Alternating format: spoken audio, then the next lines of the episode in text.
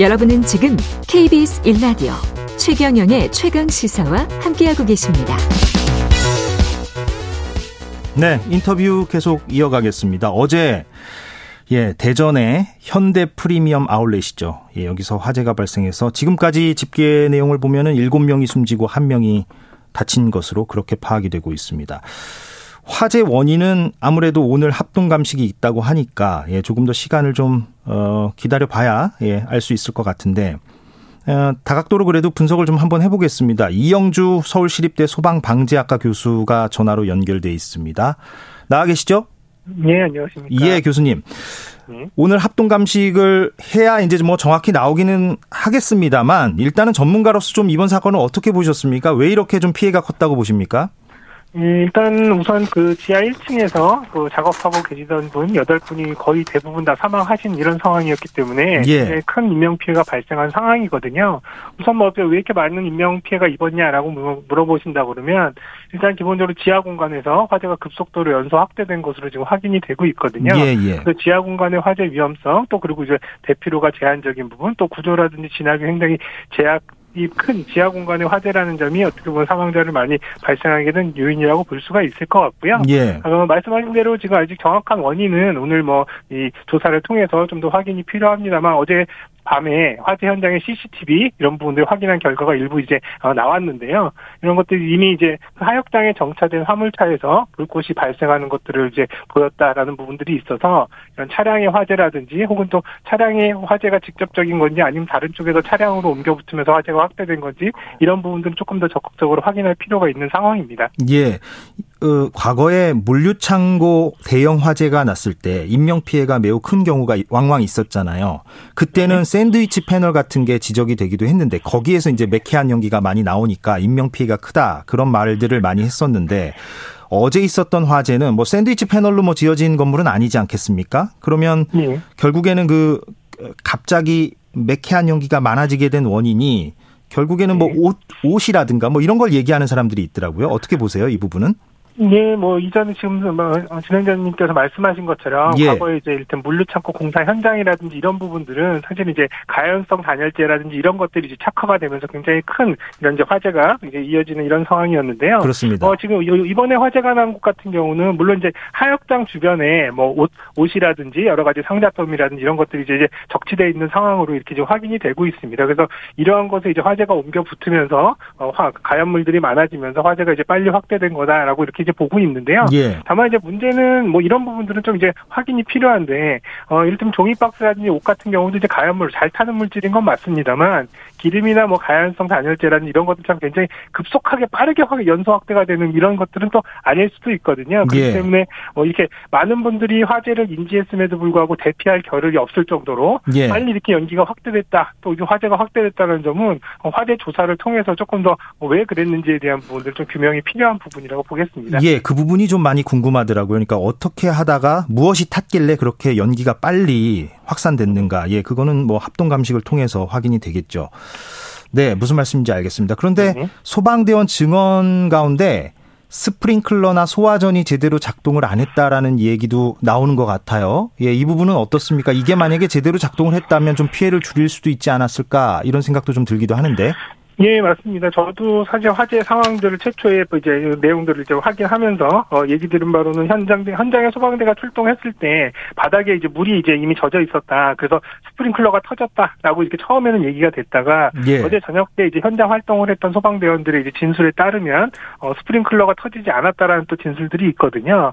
그래서 이런 것들을 보면 사실 이제 화재가 발생했다 하더라도 스프링클러라든지 또 화재 감지에 의해서 화재 경보 빠른 대피에 대한 부분들이 좀이 이 제실자 분들이 인지됐다면 이렇게 많은 사망자가 발생했을까 싶은 생각이 들었거든요. 예. 그래서 이런 소방 시스템이 정상 작동했는지에 대한 부분들도 오늘 정확하게 좀 확인이 될 필요가 있고 만약에 이런 부분들이 만약에 미흡한 상황이 발생해서 화재가 커졌다면 사실은 이제 더 안타까운 것들은 이런 것들이 정상 작동했다라면 이렇게 많은 인명 피해가 발생하지는 않았을 가능성이 높다라고 볼 수 있거든요. 예. 아, 그러면, 어, 이건 뭐, 다 조사가 필요한 부분이니까 예 저희가 뭐 조심스럽게 지금 얘기를 하는 거고 네. 어, 어 개장 전이라서 이제 손님들은 없었다고 하고요 당시에 네. 예, 그래서 이제 노동자들이 이제 희생이 됐는데 어떤 초기 대응에서 좀 뭐 더 이런 부분이 좀 있었다면 하는 아쉬운 부분 그런 게 있을까요? 물론 이제 지하 어. 공간에서 그렇게 급속도로 확산이 됐기 때문에 참, 어, 대응이 쉽지 않았을 것 같긴 한데 네, 그 앞서 말씀드린 거랑 비슷한 얘기일 텐데요. 어, 우선 이제 뭐 지하 공간이기 때문에 뭐 이를테면 소방대 접근이나 활동에 상당히 제약이 많았던 건 사실이거든요. 그렇기 예. 때문에 뭐 소방인이 구조 작업이나 진압 작업에서 문제점이 있었다라고 하기에는 조금 이제 무리가 있을 것 같고요. 예. 다만 이제 아울렛 지금 현재 초기 대응 이런 부분들은 현재 알려진 바에 의하면 방제실 직원들이 한 명은 이제 방제실에서 또 한 명은 이제 어, 직접 현장에 가는 와중에서 여러 가지 활동들을 하다가 이렇게 이제 화를 당하신 걸로 이렇게 알려지고 있어서 뭐 방제실 지금 현재 알려 알려진 바로 하면 방대실 직원들이 어, 할수 있는 역할들은 어느 정도 하지 않았나 싶긴 합니다. 다만 이제 이러한 상황에서도 앞서 설명드린 대로 소방 시스템이라든지 또 이런 공간의 이용에 대한 일반적인 화재 관리라든지 왜냐하면 지금 이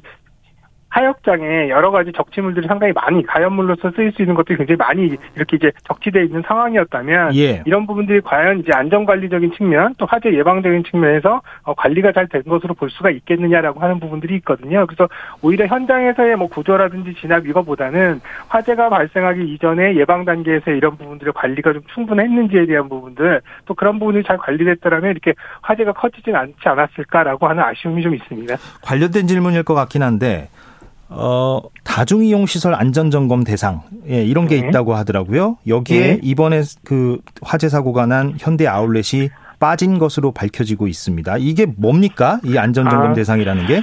어, 이거는 사실 안전진단이라고 하는 거는 사실 따로 있는 건 아니고요. 예. 이렇게 대형 시설이나 소방 시설이 설치되어 있는 건축물들은 자체 점검이라고 해서 종합 정밀 점검, 그다음에 이제 뭐 작동 기능 점검 이런 이제 소방 시설에 대한 점검들을 1년에 한 번에서 두 번씩 이 시설 같은 경우는 대형이기 때문에 두 번씩을 받았었을 텐데요.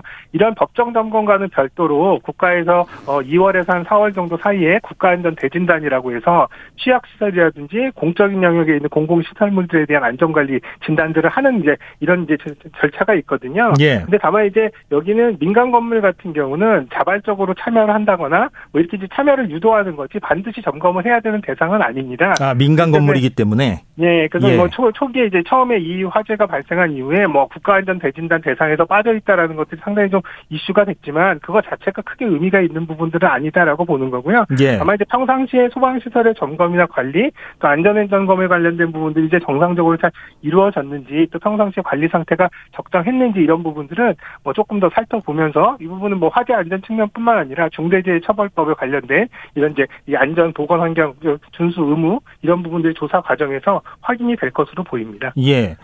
그래서 지금 소방 점검 말씀을 하셨는데 지난 6월 소방 점검에서 피난 시설과 경보음에 문제가 지적이 됐었다 이런 보도가 지금 나오고 있거든요. 그래서 뭐 시정을 네. 했다라고 어, 사측은 밝히고 있는 것 같기는 한데 물론 네. 그것도 확인이 필요하겠지만 네. 예, 이 부분은 어떻게 보셨습니까? 어, 이건 앞, 앞서 설명드린 대로 종합정밀 점검이나 작동기능 점검, 소방시설에 대한 점검을 법적으로 이제 의무화되어 있거든요. 네. 그럼 점검을 받았을 때 문제가 있거나 시설 개수가 필요한 부분들을 지적을 받고 그 지적 사항에 대해서 보완을 한 이후에 소방서에 그런 부분들을 이제 우리가 다 보완을 했다라는 것들을 신고하게 됩니다. 예. 그래서 이 지적 사항에 대한 부분 부분들은 이미 보수 보완이 다 돼서 아마 소방서에 이제 다 신고가 됐을 것으로 보이고요. 어, 다만 이제 이 이후에 이를테면 점검할 때 당시에는 뭐 미흡한 부분이나 이런 부분들이 충분히 이제 어, 보수가 됐을 텐데요. 그 다음에 이제 현재 최근 화재가 발생하기 전후로 이러한 또 다른 시설들에 대한 문제는 없었는지 이런 것들은 조금 더 이제 확인이 필요한 상황이다라고 보겠습니다. 음. 이런 부분들이 이제 보완이 안 됐거나 뭐 문제점들이 계속 어, 방치된 상태였다라고 추정하는 건 좀 어렵다 생각이 됩니다. 예. 알겠습니다. 오늘 여기서 마무리하겠습니다. 교수님 고맙습니다. 예, 감사합니다. 예, 이영주 서울시립대 소방방재학과 교수와 함께 했습니다. 최경영의 최강시사 오늘 여기서 마무리하겠습니다. 저는 이번 주 대신 진행을 맡은 이재석 기자였습니다. 고맙습니다.